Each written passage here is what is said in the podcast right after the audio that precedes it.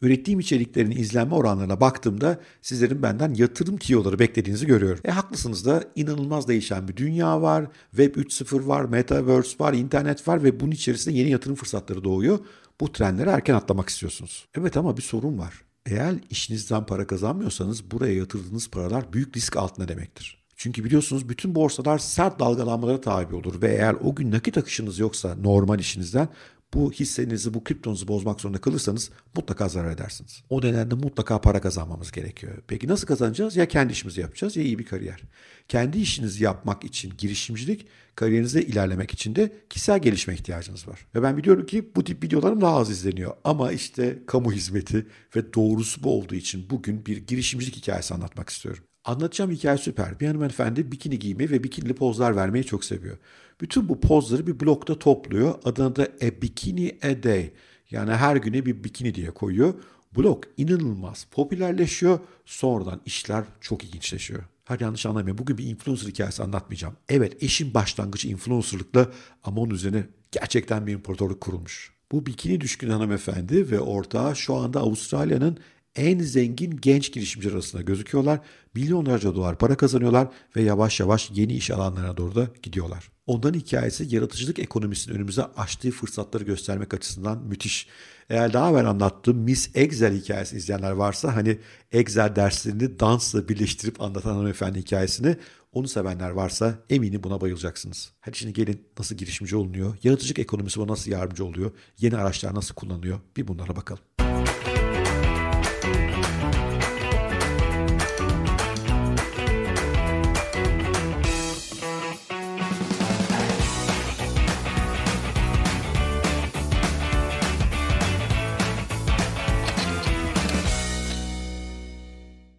Bugün 15 Aralık 2021 ben Bora Özkent.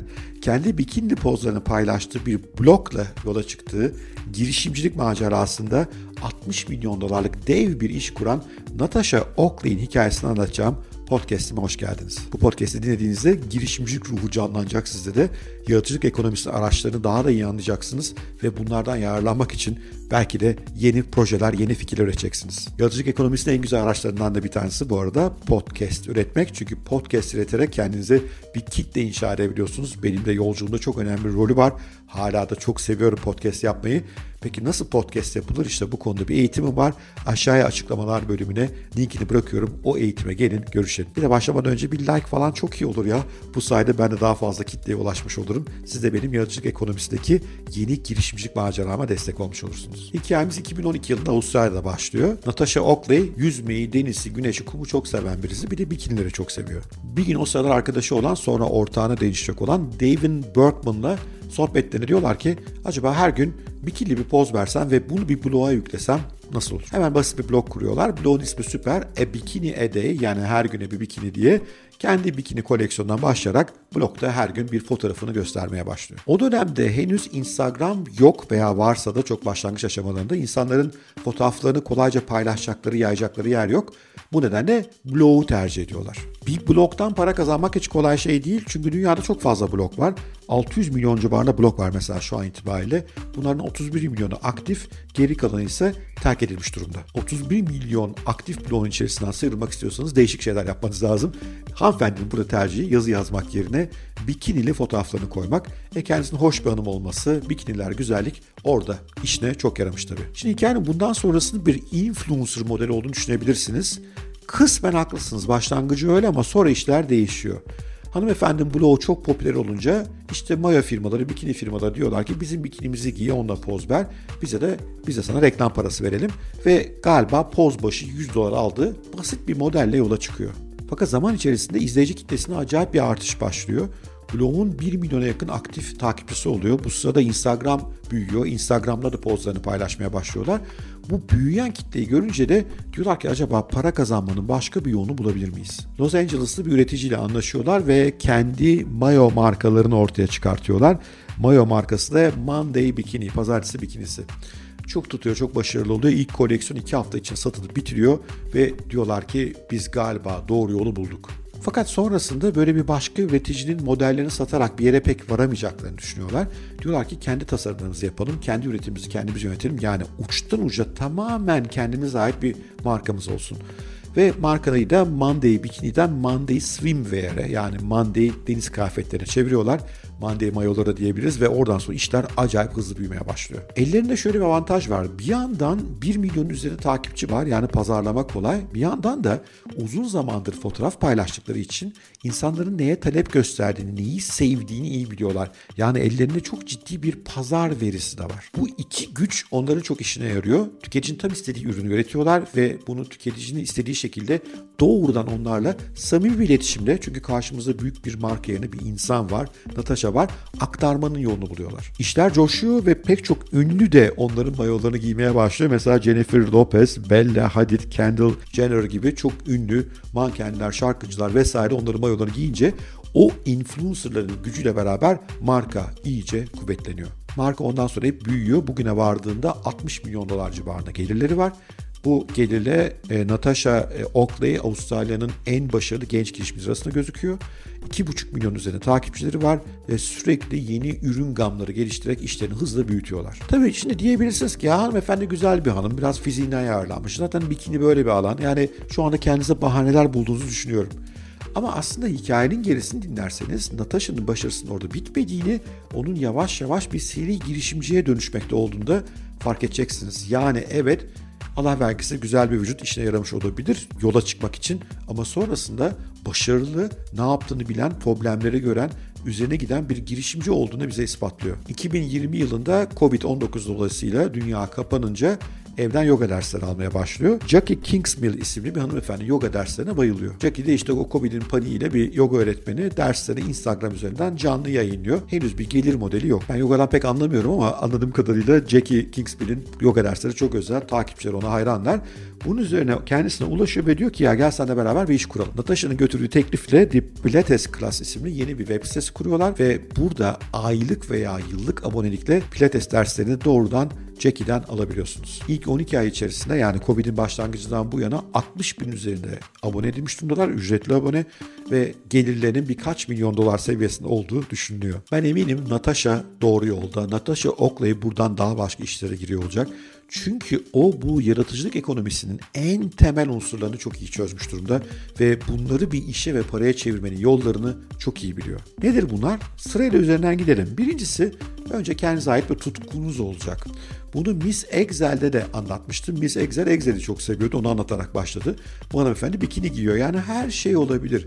Derin tutkunuz olan, araştırmaktan hoşlandığınız, eğlendiğiniz, başkalarına aktardığınızda ilgi şekilde, çekici şekilde aktarabildiğiniz bir tutkunuzun olması çok önemli. Ve bu her şey olabilir.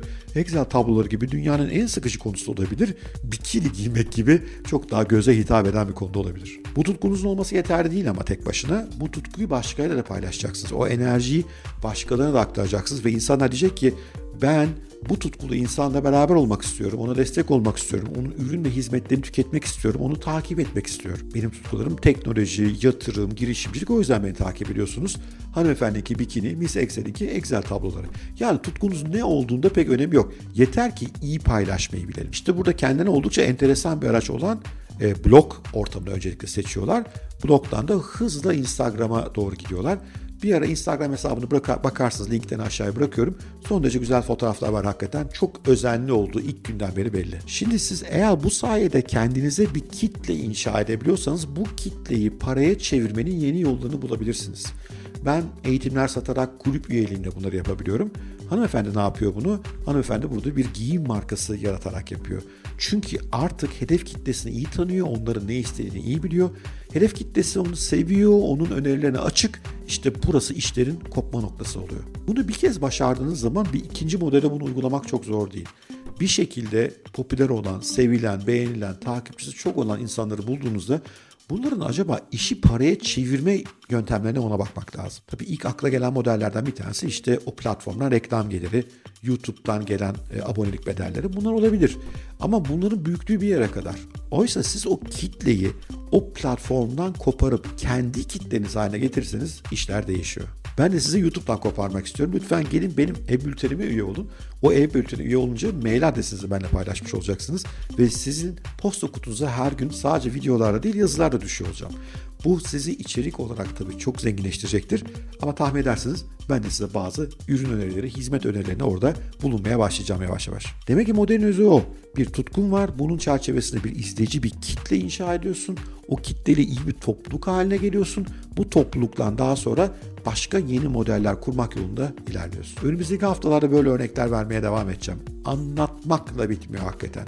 Blog yazıp para kazananlar, e-bülten yazıp para kazananlar, işte fotoğrafçılık yapıp online fotoğrafçılık yapıp para kazananlar o kadar çok örnek var ki. Ben gerçekten birileri gelip ben 3 aydır, 5 aydır, 6 aydır iş arıyorum deyince üzülüyorum hep. Hep ona şunu soruyorum. Senin dünyaya anlatacak neyin var? Çünkü dünyaya anlatacak bir şey varsa senin yaratıcılık ekonomisine katılman lazım. Kimisi bunu yazılımla bir şey anlatır dünyaya. Program yazıyorsundur. Kiminiz fotoğrafla, kiminiz yazılarla, kiminiz podcastlerle. Eğer dünyaya anlatacak bir şeyleriniz varsa önünüz açık. Hadi bugün harekete geçin. Geçenlerde paylaştım neden podcaster olmalısınız isimli video. Birileri ilham vermiş. Ben şu anda iki tane podcast'in kurulmakta olduğunu görüyorum. Belki bikiniyle poz verin demiyorum size. Ama tutkum ne? Ben bunu insanların ilgisini çekecek bir ürüne nasıl dönüştürebilirim ve ilk kitlemi nasıl inşa ederim? Lütfen bunu bugün iyice bir düşünün. Ve bunu yaparken ilk başlangıçta çok büyük bir kitlenizin olmasına ihtiyaç yok. Ve bin kişi yeterli. Bu konuda ünlü bir makale var. Bin tane fanatik müşteri yeterli diye. Ve inanıyorum ki güzel bir şeyin internette mutlaka bin tane fanatik müşterisine ulaşırsınız. O bin müşteriyi bir kez kazandıktan sonra da işi büyütmeye başlayabilirsiniz. Ve buradan yaratacağınız nakit akışlarıyla da gelin ondan sonra takır takır metaverse yapalım, kripto yapalım. Bütün bu yatırımlara kaynak ayıralım. Bugünlük de bu kadar. Umarım ilginizi çekmiştir. Size de e, aşağıya bütün linkleri bırakıyorum. Bu enteresan firma ve ondan sonra kurdukları Pilates girişimiyle ilgili daha fazla bilgi almak istiyorsanız onları orada görebilirsiniz. Sevgiyle kalın, hoşça kalın. Görüşmek üzere.